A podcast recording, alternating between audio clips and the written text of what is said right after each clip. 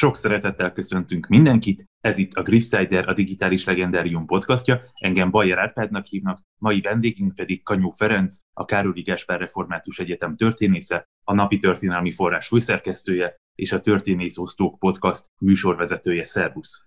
Szervusz, köszöntöm a hallgatókat! Árpád fejedelem sírjáról és Ősbudáról lesz szó. Van egy idézet Anonymousnál, ami úgy hangzik, hogy Árpád fejedelem ezután az úr megtestesülésének 307. esztendejében elköltözötte világból. Tisztességgel eltemették egy patak forrása mellett, ahonnan az Kőmederben folyik Attila városa felé. A magyarok megtérése után azon a helyen egy fehérnek nevezett templomot emeltek a Szent Szűz Mária tiszteletére. Ez az egyetlen nyom, ami alapján el lehet indulni Árpád sírjának a keresésére? Igen, az a helyzet, hogy ha ma kiadnánk egy kutatónak a feladatot, hogy találja meg Árpád sírját, akkor lényegében ez az egyetlen forrásunk, amely konkrétan megnevezi azt, hogy Árpád sírját hol kell keresni. Nincs másik forrásunk, tehát a honfoglalás korában sem a nyugati, sem a bizánci források nem számolnak be Árpád haláláról.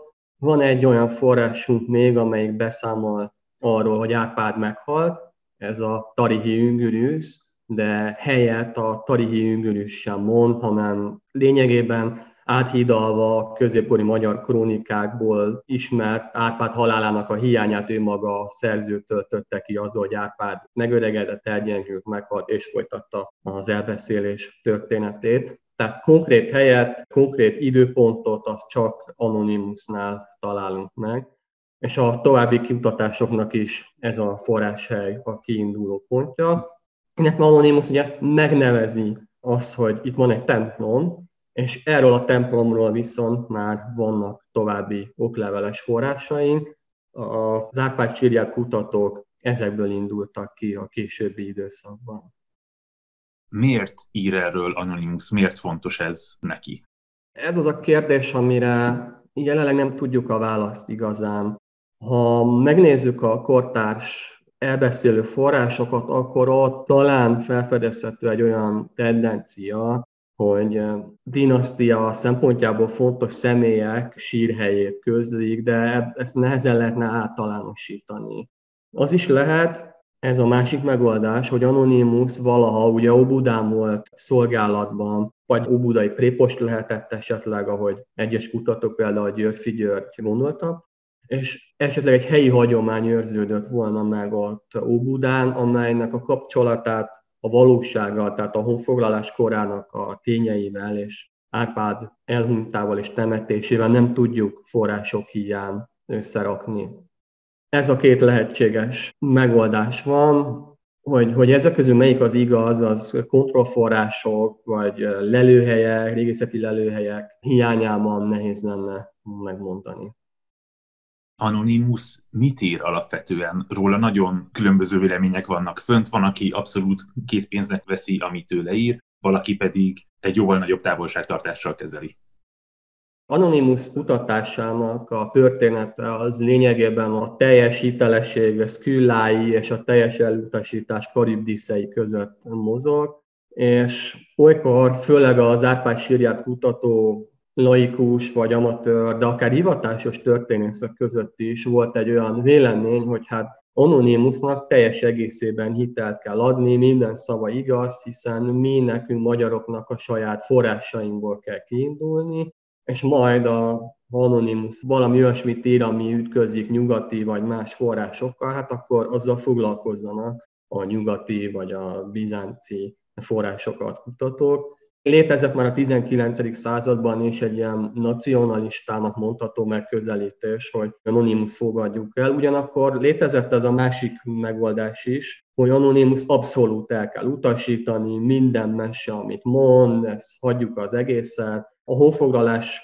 megismerhető eseményei közül Anonymous szinte semmit nem tud jól, és nyilván egy konfabulációt gyártol, a jelenlegi kutatás azért valahol e között a két szélsőséges vélemény között van. Anonymous valóban nem felhasználható teljes egészében pontosan a fogfoglaláskor esemény történetével kapcsolatban, de például helynevek, adott esetben családfák, személyek, és más ilyen nem feltétlenül elsődlegesnek szánt közléseiből ki lehet indulni, hogy ő ott olyan anyagot használt föl, vagy olyan helynevet, személynevet használt, ami adott esetben középkor korai szakaszában szintén élő volt. És teszi mindezt, ha jól számolom, akkor nagyjából 300 év távlatából a honfoglaláshoz, illetve Árpád halálához képest. Igen, a másik nehézséget természetesen ez okozza, hogy Anonymousnak az távolságát az elbeszélt eseményektől nem tudjuk. Ha megkérdezünk ma egy középkorjal foglalkozó magyar történészt, akkor ő azt fogja mondani, hogy Anonymus harmadik Béla királynak a jegyzője volt, és az ő halála után alkotta meg a gesztáját. És ez az elmúlt évtizedekben ez a nézet volt uralkodó, de például nemrég jelent meg Juhász Péternek az Anonymousról szóló monográfiája, ahol ő ismét bedobta azt a kérdést a történelem kutatás állóvízébe, hogy hát akkor Anonymous tényleg ekkor írhatta a gesztáját, és ő például visszatért a második Béla korabeli időszakra, de születtek megoldások első Béla és negyedik Béla idejére is. És egyáltalán nem mindegy, hogy a történelmi távolság mekkora az eseményektől, hiszen ha úgy vesszük, akkor első Béla után alkotó Anonymous azért már nem volt annyira messze az eseményektől. Más kérdés, hogy manapság azért az első Béla kori datálásnak hát a történész szakmán belül, vagy a professzionális történészek között nincsen híve. Hogyha elszakadunk ettől az írásos forrástól, akkor mit kéne keresnünk? Tehát mit mond a régészet arról, hogy egy fejedelmet hogyan temetnének el a 10. század legelején? Ugye ismerünk honfoglaláskori sírokat, előkelő úgynevezett vezéri sírokat is a felső Tiszavidékről, például a Karosi temetőből, vagy ismerünk olyan sírokat, mint Zemplén, Geszteréd, Rakamaz, amelyek nemesfényben gazdagok, adott esetben díszes fegyver, fegyverök tartozik hozzájuk, gazdag mellékletes sírokról beszélünk, és esetleg a körülötte, hogyha nem magányos sírról van szó, a katonai kíséretnek további fegyveres sírjai találhatóak meg. És Zemplén esetében, amelyről ugye Fetik Nándor egy elvetélt ötlete alapján feltételezték egy ideig, hogy ez esetleg Álmos vezérnek a sírja lehetett, aztán a szakma rámutatott arra, hogy ez egy hát légből kapott állítás volt. Ott például mondjuk egy őskori halomsírba temetkeztek, és onnan került elő nagyon mennyiségű nemes fém adott esetben nem csak ruhadíszek, hanem tarsolylemez is, és ezt lehetne sorolni, tehát hogy egy régész kérdezünk meg, hogy mutasson rá a Kárpát-medencében, hogy hol vannak vezéri sírok, vagy olyan sírok, amelyekre azt lehet mondani, hogy ő a honfogláskori társadalom csúcsán át, akkor valószínűleg ez a felső Tiszavidék lenne megjelölve, mint potenciális helyszín. Itt Anonymous két helyszínt említ, Fehéregyházát, vagy hát később így nevezzük, a Fehérnek nevezett templom, illetve Attila királyvárosát. Először talán Attila királyvárosa az, ami érdekes. Hol kell keresnünk, vagy mit nevezhetett Anonymous Attila királyvárosának? Itt kezdődik az egyik érdekes kérdés, ami a helyszín lokalizációját illeti. Attila városa, mint fogalom, elsősorban a német nyelvű forrásokban van benne, mint Ecilburg, mint Attila városa, Például a Nibelungénekben, ugye a híres német eposznak a középkori feldolgozásaiban is ott találjuk ezt a kifejezést, hogy Ecilburg Attila vára, vagy városa, és ez a magyar krónikákba elbeszélő forrásokba is kézaitól kezdve bekerül. És van egy másik elnevezés, amelyet ugye Magyarországon hoznak össze Attilával, ez ugye a Szikambria elnevezés, amely elnevezés ugye a francia trójai mondakörből emelődik át a magyar elbeszélő forrásokba, ott találjuk meg ennek a korábbi verzióit, és innen alakul ki az, hogy ugye, amit olvastunk a magyar krónikákban, hogy ezt a helyet Attila király városának hívták, de egyébként hívták Szikambriának is, ez ugyanaz a terület. Na most ezek a történészi állítások, ezek a forrásokban vannak benne, ez az, amit elmondhatunk Attila városáról. Fehér Egyháza egy kicsit érdekesebb kérdés. Ott ugye megnevezi Anonymous ezt a templomot, és ezt a Fehér Egyházát már kicsit nehezebb más helyekre tenni.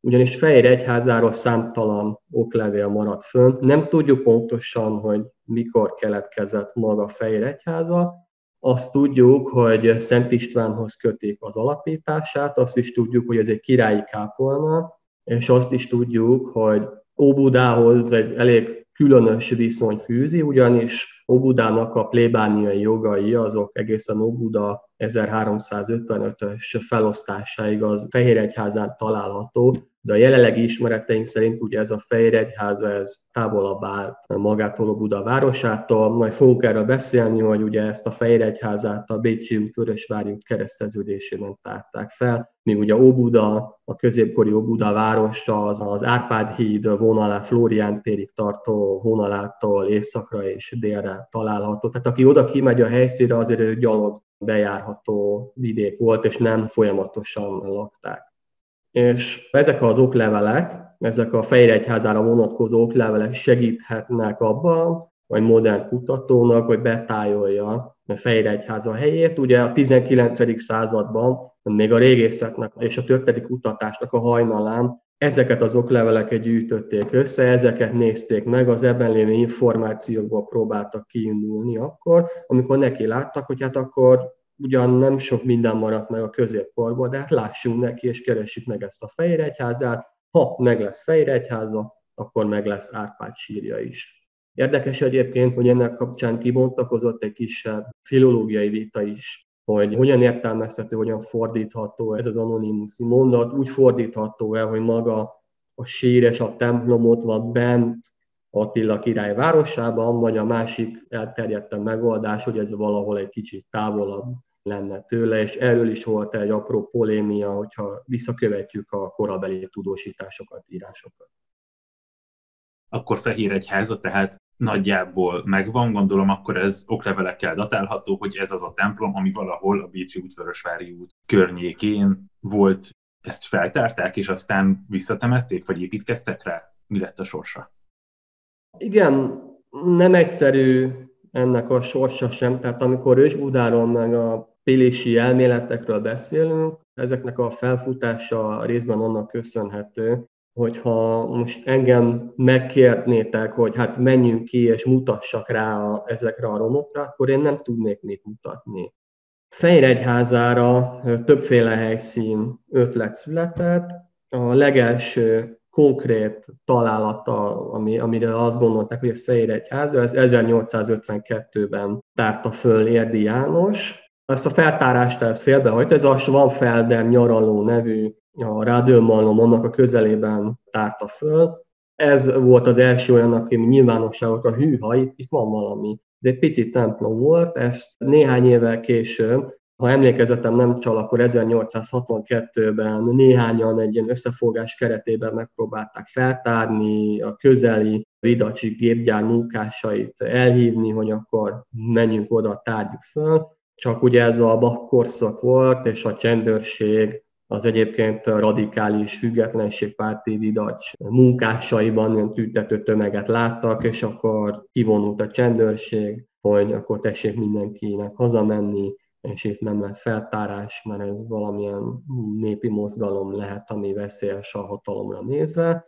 És hát ez így is történt, utána évekig nem kaptak engedélyt a feltárásra, majd csak nagyon soká, évtizedekkel később tárta fel Hanson Imre ezt a pici templomot, de ez a templom, ez eltűnik később a magyar kutatás fókuszából, nem, nem tudjuk már most sem pontosan, hogy hol található, voltak különböző ötletek rá, tehát nem tudjuk már a pontos helyszínt, és ez valószínűleg nem Fehér Egyháza, mert ez egyszerű templom volt.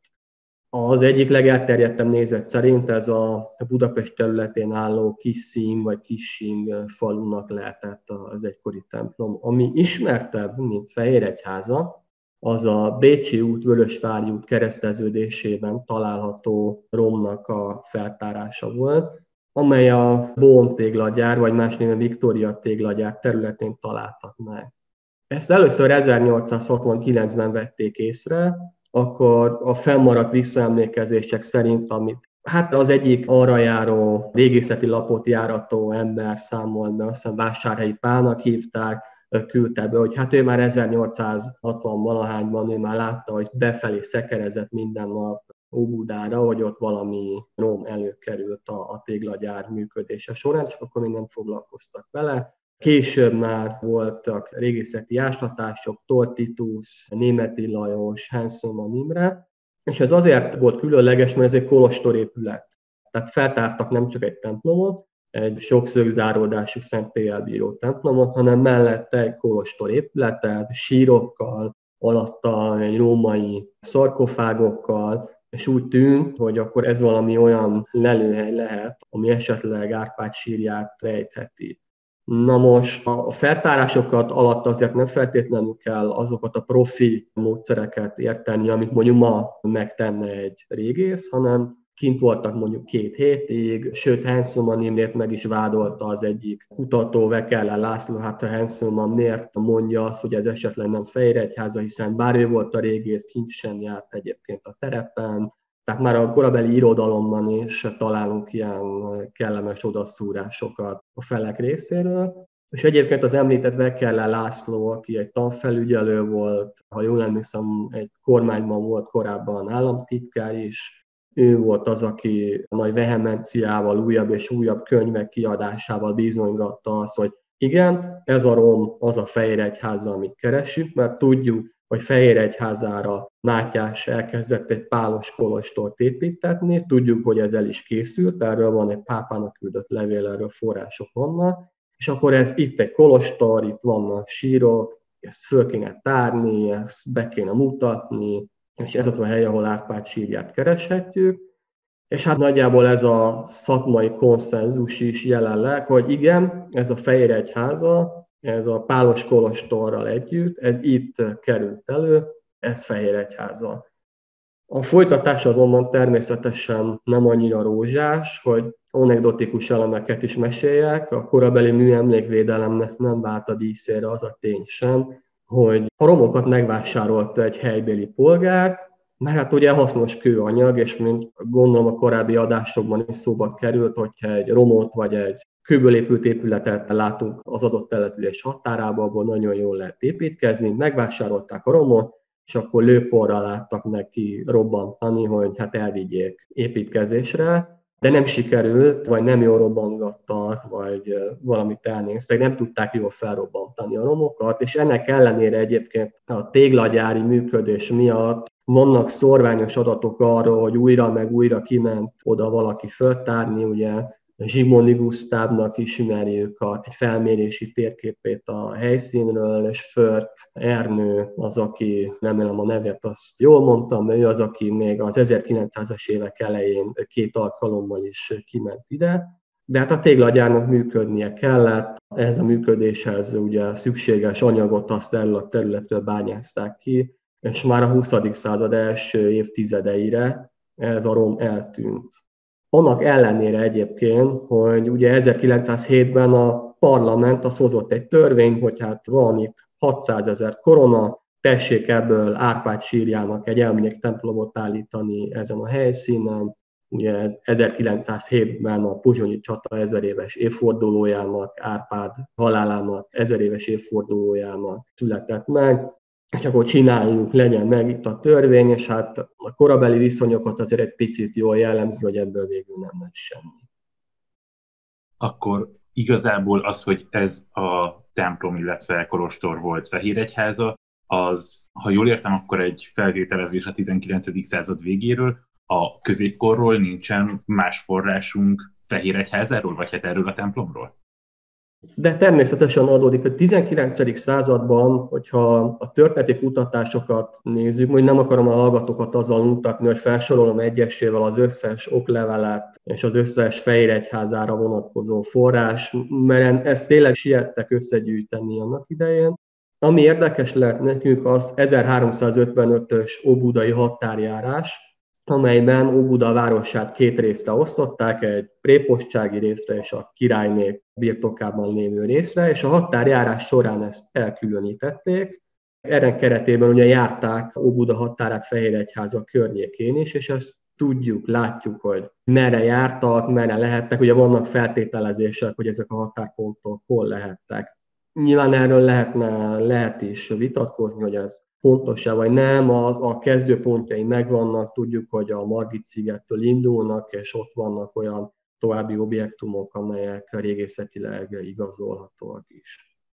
És ezeket felhasználva találták meg ezt a téglagyári romot, de érdekes szintén a korai régészeti kutatásoknak az egyik érdekessége, hogy valószínűleg a templom már nem volt meg, de ezekből a forrásokban tudunk egy Esztergomi nagyútról, amelyik a közelében ment el ennek a templomromnak, és 1911-ben, 12-ben két újságíró feltárásokat kezdeményezett, mert látták, hogy a közeli gabona mezőben van egy élesen elütő csík, ami elválik ugye a gabona mezőtől, és ez az egyik legkorábbi olyan alkalom, amikor a régészeti kutatásokban ilyen teret megfigyeléseket végeznek, ásatásokat kezdeményeztek, és ott elő is került egy régi útnak a maradványa, amelyet ennek az Esztergomi útnak gondolunk, és ez egyébként ott volt a Bécsi út és a Fehérvári út kereszteződésében, tehát jól behatárolta azt a területet, ahol ez a templom és ez a kolostorát, és ami megerősítette a korabelieket arról, hogy Fehéregyháza ott került elő. Ami ugye nagy adóssága a régészeti kutatásnak, hogy nem tudunk olyan leletet mondani, nem tudunk olyan régészeti objektumot mondani, amire azt mondhatnánk, hogy igen, az ott Árpád sírja. Tehát van egy ilyen furcsa kettősség, hogy előkerült ugyan a templom, előkerült Fehéregyháza a kolostorral együtt, de hát Árpád sírja az, az nem került elő, az nem volt ott. Nem tudjuk bemutatni múzeumban ennek azt a leletgazdagságot, amit egy felső tiszavidéki lelőhely nyomán mondjuk az ottani múzeumok be tudnak mutatni. És van olyan feltételezés, hogy esetleg ennek a Fehéregyházának egy korábbi temploma épülete, az még valahol ott lehet az óbudai telkek alatt feltáratlanul, de ugye ez csak egy feltételezés, erről sajnos nem tudunk közelebbit mondani további feltárások hiány. Ami még érdekes lehet, hogy a 90-es években közműépítés nyomán került elő ennek a kolostor épületnek a kerítés fala, illetve annak két szakasza, és így bemutatva, ez is a városi régészet egyik eredmény, hogy foltokban tárnak fel közműépítés nyomán területeket, és akkor ez is jól hozzászerkeszthető volt a térképen ehhez a kolostor épülethez, de közelebb egyébként nem visz ahhoz a kérdéshez, hogy ha ez volt Fehéregyháza, akkor Árpád sírja az hol van, hol kereshető. Akkor Fehéregyházat azt hiszem, hogy megtaláltuk, amennyire meg lehetett találni. Attila király városa itt egy korábbi podcastban, ami Budaostromairól szólt, Vég András azt mondta, hogy a középkorban a romai kori akvinkumot tekintették Attila városának, mert hogy látták, hogy ott vannak a romok, nagy kőépület, régi, és mivel Attila sokkal meghatározó figura volt a hagyományban, meg máig az a hagyományban, mint Pannonia provincia, ezért Attila városának hívták, mert hogy mi más nagy lehet itt a környéken. Ezzel mennyire tudsz egyetérteni, és milyen más elméletek vannak még itt a tarsajodban? Egyet tudok érteni, egy nagyon picit pontosítanám, tehát Anonymous gesztájában van ugye ez a ominózus mondat, ahogy Árpádék foglalják el a Kárpát-Berencét, átkeltek a Dunán, és akkor másnap belovagoltak Attila király városába, ahol lakomákat tartottak, meg lovagi tornát tartottak, és jól érezték magukat egy középkori értelemben. És valószínűleg ez az Attila király városa elnevezés valóban a régi látható romok nyomán alakulhatott ki. Az, aki igazából egy, egyfajta történeti rekonstrukciót végzett el ezzel kapcsolatban, valószínűleg Kézai Simon lesz. Ő az, aki vélhetően összetette az általa olvasott szerzőknél lévő Attila városát, illetve az Óbuda környékén található romokat. Ezt egyébként tényleg úgy kell elképzelni egy kicsit, ahogy leírtad, hogy ott megvoltak a római romok, sőt, ennek az elnevezésnek a fejlődés történetét talán úgy pontosíthatom Végadrás mondatához képest, hogy egyrészt a középkori Óbuda felhasználta a római, késő császárkori városnak a falait.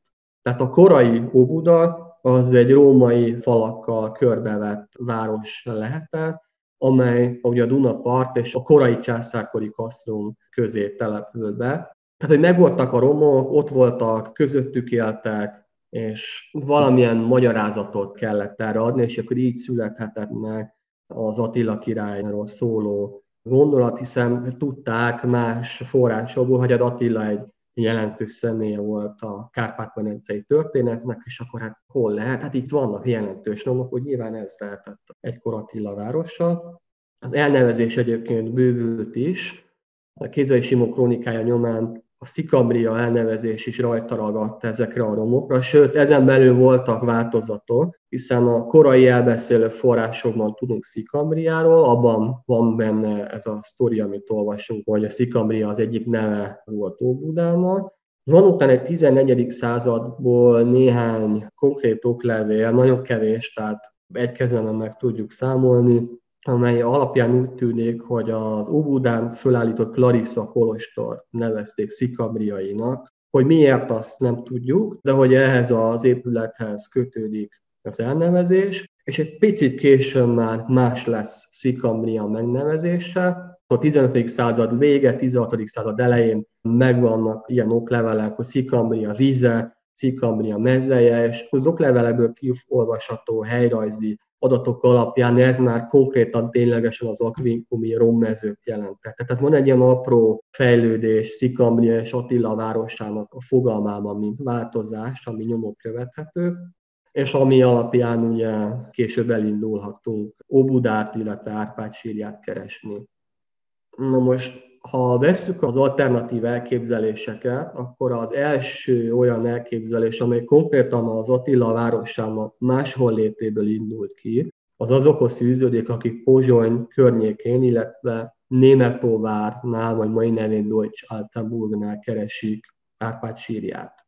Ezt abból gondolják, hogy ugyan Anonymusnál az van leírva, hogy Attila városa az ott van valahol a Duna mentén, Óbuda környékén, de ugye Árpádról tudni vélik, hogy a Pózsonyi csatában halt meg, és tudjuk forrásokból, hogy a közeli Karnuntum a római városa is viselte azt a nevet, elnevezést, hogy Attila városa, és van ott egy templom, amelynek történetesen ugyanúgy Szűz Mária a védőszentje Szűz Máriának nevezték el, mint ahogy egyébként az Anonymusnál elnevezett templomot, Fejregyházát, tehát adódik a feltételezés, hogy ez a Pozsony környéki helyszín megfelel mindannak, amit Anonymous írt, és ezt egyébként először egy pozsonyi mérnök ember, egy bizonyos Enne Alain Franconi állította, még valamikor a 19. század végén, és ugye elég népszerű elmélet lett akkoriban, tehát a helyi lokálpatriótáknak nagyon tetszett, hogy itt van a közelben Árpád sírja. Van ott is egyébként egy halom,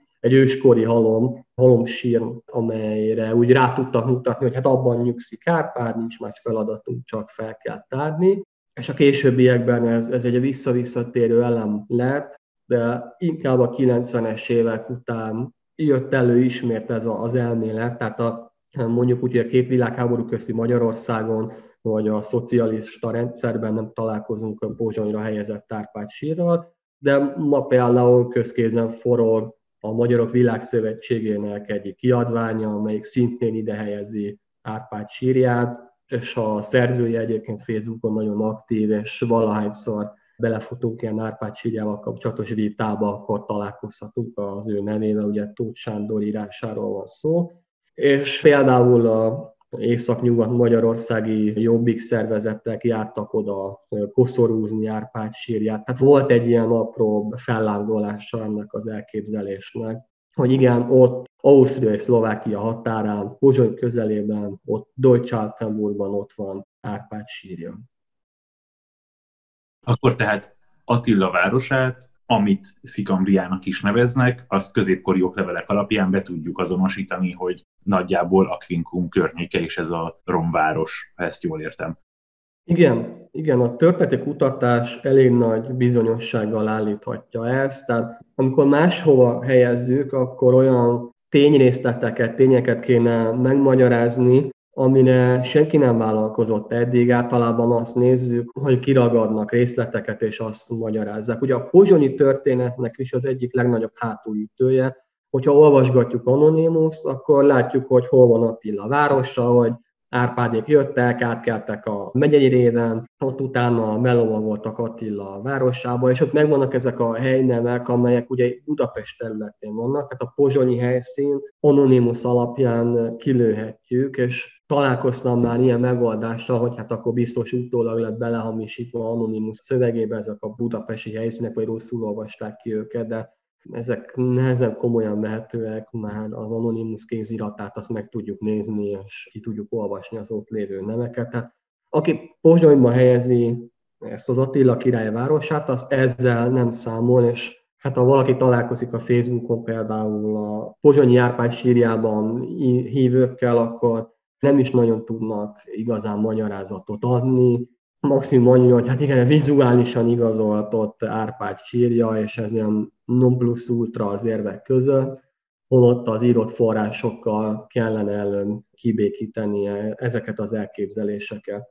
Azok az egyéb elképzelések is problémásak ilyen szempontból, amelyek mondjuk kiszakadnak Budapest tágabb térségéből, tehát keresték Kárpát sírját, Dunán mentél sokkal délebre, Bakonynál láttam egy lelkeseit, aki Árpád sírját a közelben keresi, mert ők csak annyit látnak, hogy kőmederben folyik alá Attila városába patak, és akkor e fölött tehet temették el Árpádot, és a további kontextussal nem feltétlenül foglalkoznak, és hát kőmederben folyó patakot azért elég sokat lehet találni Magyarország területén. Tehát aki csak ebből indul ki, az vélhetően a rossz helyen keresgél, vagy nem keresgél elég mélyen ahhoz, hogy pontosan ismerje a forrásokat, amelyek a rendelkezésünkre állnak. A Budapest szűkebb környezetében lévő elméleteknek ilyen szempontból már egy kicsit jobb a megalapozottsága, bár hozzáteszem, hogy ezekkel is lehet vitatkozni, ezekkel is olyan konkrét hibákat követnek el, és ezekkel is olyan konkrét ellenérvek vannak, amelyek mentén az ő elméleteik nem jól jelölik meg azt, hogy Árpád sírja, vagy Attila városa, vagy ugye ezeknek kiegészülnek további régészeti, potenciális régészeti objektumokkal, hogy ezek ott lennének. Ehhez az egész Árpád sírja kérdéshez, meg problémakörhöz, hogy kapcsolódik Ősbuda, mint téma, honnan jön egyáltalán ez az elnevezés?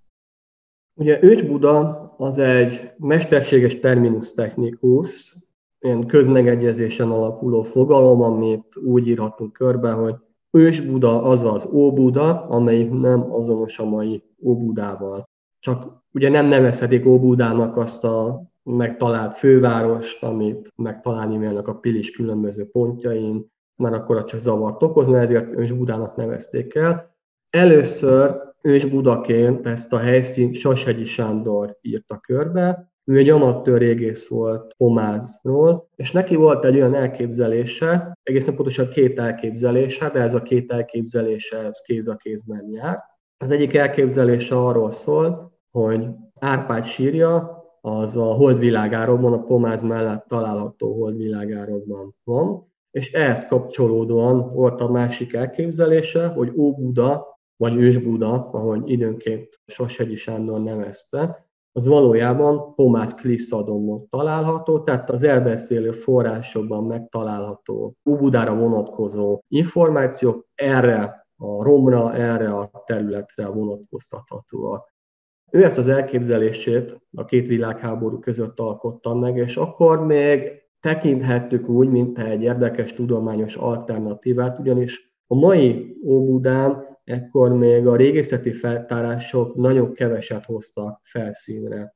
Ismert volt a Florian tértől délre egy épületnek a szentélye, meghatározását tekintve még vita folyt arról, hogy ez pontosan micsoda, illetve ismert volt a Bécsi Vörösvári út kereszteződésben lévő kolostorról, amelyről szintén viták folytak, hogy azok micsodák ezért Sashegyi úgymond talán joggal feltételezette azt, hogy akkor ezt az Óbudát, ezt az ősbudát máshol kell keresni, és hát ő rá is mutatott egy romra, ugye Tomás Kliszadomból feltártak egy rezidenciát, amelyről ő úgy vélte, hogy azok a királyi, óbudai királyi, majd királyné várnak a, a romjai.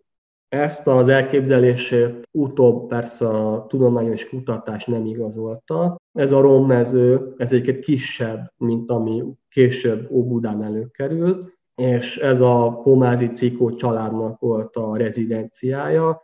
hát méreteiben nem egy királyi központ került elő, a holdvilág árokban pedig hát számos nehézségbe futott bele a Sassegyi a kutatása során, és ugyan előkerült egy csontváz is, amelyről ő maga is leírta azt, hogy ez egy női csontváz volt, bár egyes korabeli hírlapok, és ma is olvasható olyan vélemény, hogy hát akkor csontváz volt Árpád sírja, az, az került elő. Ez egyébként 1956-ban a természettudományi gyűjtemény megsemmisülésekor tűnt el ez a csontváz.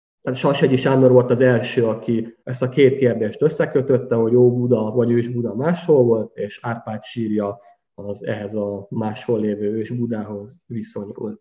A következő akiről tudjuk, hogy máshova akarta helyezni Óbudát, vagy Ősbudát, és vele együtt ugye Árpád sírját. Noszlopi német Péter volt, ő egy sportújságíró volt, aki kardvívó versenyekről tudósított.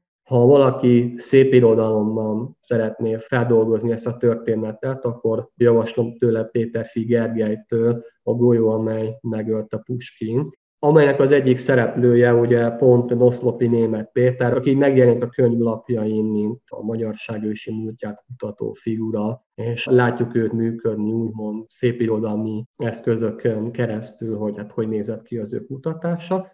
Ő Pilismaróton véltem megtalálni Ősbudát, és illetve a tágabb környezetében Árpád sírját. Ott van a környéken egy római rom, Castra ad Herculem nevű római rom, amelybe később épült egy keresztény bazilika, nem a középkorban, hanem még az ókor utolsó évszázadaiban, és azt mondta, hogy igen, itt van Óbuda, itt kell keresni, és itt kell keresni Árpád sírját, és az ő módszere és újítása volt az, hogy minden egyes objektumot, amit Óbudán a középkori források megemlítenek, azt ő konkrét helyeken meg akarta jelölni ott Pilismarót közelében. Ugye az ő hátrányuk az volt, amit sem Sashegyi, sem Noszlopi nem tudhatott, hogy az 1970-es években elindul egy hatalmas építkezés az Árpád híd, a Budai hídfője körül, elkezdődik az óbudai lakótelep építése, és ennek kapcsán komoly régészeti feltárások indulnak a helyszínen, és azok az objektumok, amelyeket Sashegyi, illetve Noszlopi hiányolt Óbuda környékéről, azok lényegében hiánytalanul, jól beazonosíthatóan, régészetileg feltárva előkerültek a 70-es években.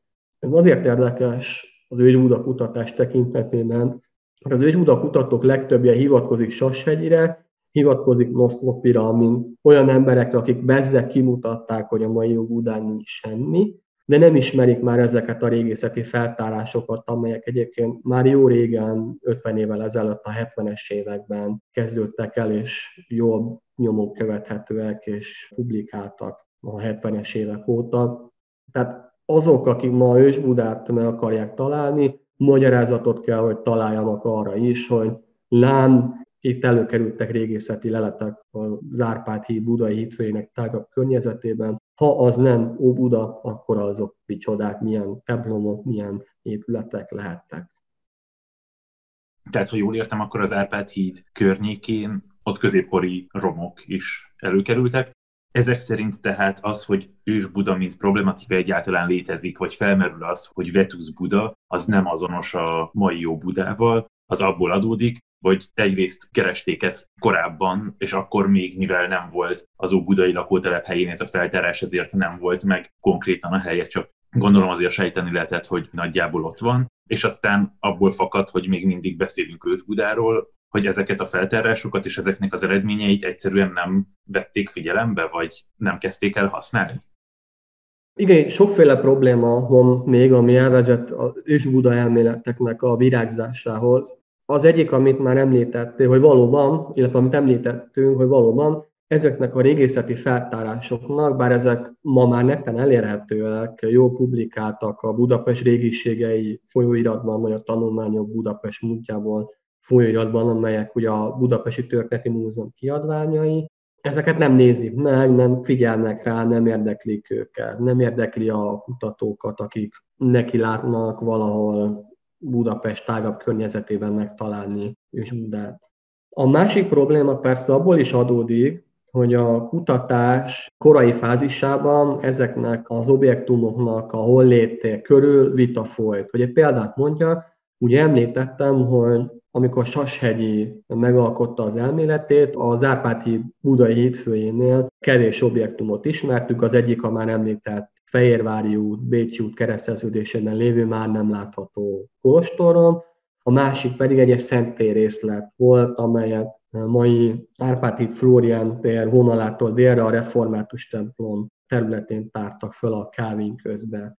És akkor a korabeli kutatók egy része azt mondta, hogy hát igen, előkerült az óbudai prépostságnak, ugye a középkorban Óbudán vagy Vetusz Budán álló templommal a romja.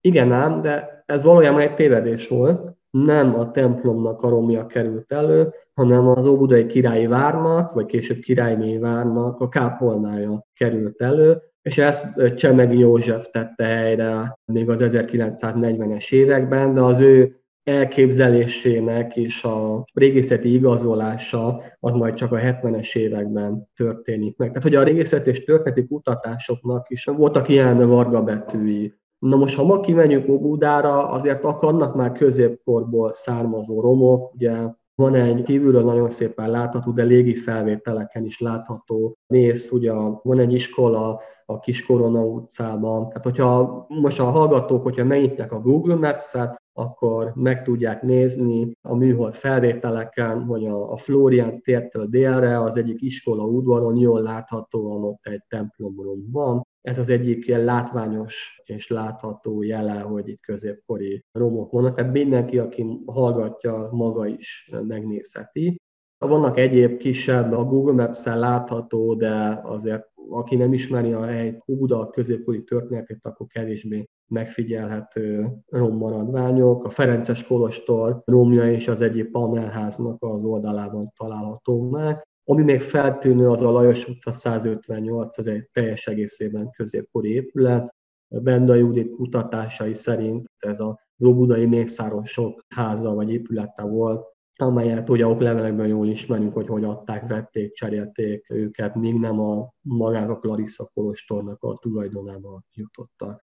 Ezek a varga betűk is ott vannak a történetben, és természetesen ott vannak a, a téves forrásértelmezések is. Tehát főleg az elbeszélő forrásra építkeznek azok, akik ősbudán kutatnak, tehát olvassák Anonymous, olvassák Kézait, olvassák azt, hogy nagy város, hatalmas falak, és akkor szembeállítják ugye a, a régészeket, a adott esetben a Budapesti Történeti Múzeum munkatársait, vagy a történészeket, akik a korra foglalkoznak, hát tessék nekünk ezt megmutatni, hát itt írják a nagy falakat, itt írják a nagy palotákat, épületeket, hát hol vannak ezek, és ugye ez nehéz, mert Óbuda a, a török idejében elpusztult annyira, hogy, hogy nagyon keveset ismerünk, nagyon kevés maradt meg belőle. És egyszerűen a felszínen ebből már a már említett a romokon kívül, illetve az aszfaltba vagy az utcakövezetbe helyezett alaprajzokon kívül nem sok minden látható.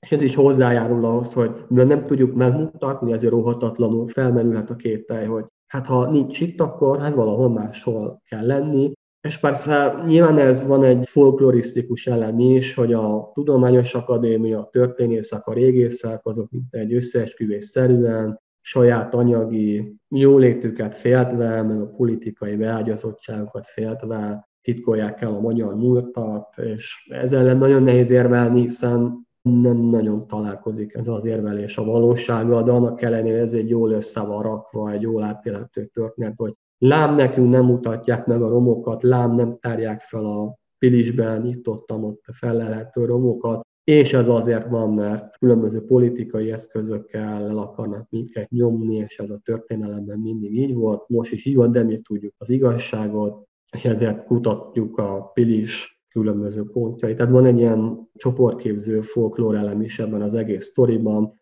amiből ugye kinőtt az egész ős Buda kutatása.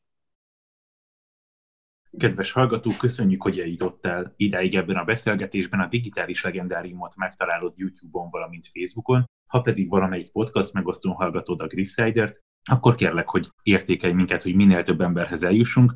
Ferenc, mi az, amit lezárásként, összefoglalásként elmondanál erről hatalmas téma, és azt hiszem, hogy nagyon sokan foglalkoznak vele. Hogy látod ennek a kutatásnak, vagy ennek a párbeszédnek, ha egyáltalán van párbeszéd itt a történészek és a lelkes amatőr kutatók között? Én elsősorban azt szeretném javasolni mindkét félnek adott esetben, hogy a jó hiszeműséget érdemes feltételezni a másikról. Van olyan ősbuda kutató, akivel ugyan én nem értek egyet, de tudok vele párbeszédet folytatni, és ez sokkal gyümölcsözőbb, még ha én azt gondolom, hogy az ő munkája esetleg életműve szakmailag értékelhetetlen hogy tudunk egymás mellett létezni, és van olyan ős Buda kutató, aki valószínűleg a podcast alá is oda fog kommentálni, hogy én hol meg mit hamisítok meg, és a jól megérdemelt fizetésért és stb. történt meg ez a podcast is. Tehát, hogy én az előbbi változatot tudom javasolni mindenkinek, a szakemberek nem azért tanultak évekig, és nem azért dolgoznak egyébként sokszor alacsony fizetésekért, hogy saját passzióból eltitkolják a magyarság múltját, hanem azért, hogy ez minél szélesebb körben ismerté váljon. Én azt tudom még javasolni, hogy a korábbi régészet és történeti munkákat azt mindenki forgassa és olvassa, akár az okleveleket is, hogyha az illető tud latinul, nem elég például az oklevelek magyar úgymond regesztáit megnézni, hanem ténylegesen szedje össze az illető, aki mondjuk Ős Buda vagy Árpád sírja kutatásába belevágva minden felelhető információt, és ezekből szűrje le, amit szeretne, és hát, ha egyszer úgymond a kapanyél is elsül, hát ahogy Révész László fogalmazott nekünk egyszer még hallgatóknak, hogy valamelyik honfoglaláskori vélt lelet kapcsán, hát ha valóban előkerül valami, ennek ugyan kicsi az esélye, de én azt gondolom, egymás emberi méltóságát, egymás jó hiszeműséget nem érdemes megkérdőjelezni, tanulni, tudni, fejlődni, sokat olvasni, mindenek utána nézni érdemes, nem csak azokat a véleményeket, amelyek a szívüknek kedves, hanem érdemes összeszedni az ellenérveket is. Kanyú Ferenccel beszélgettem, nagyon szépen köszönöm a beszélgetést. Köszönöm én is, viszont hallásra. Minden jót.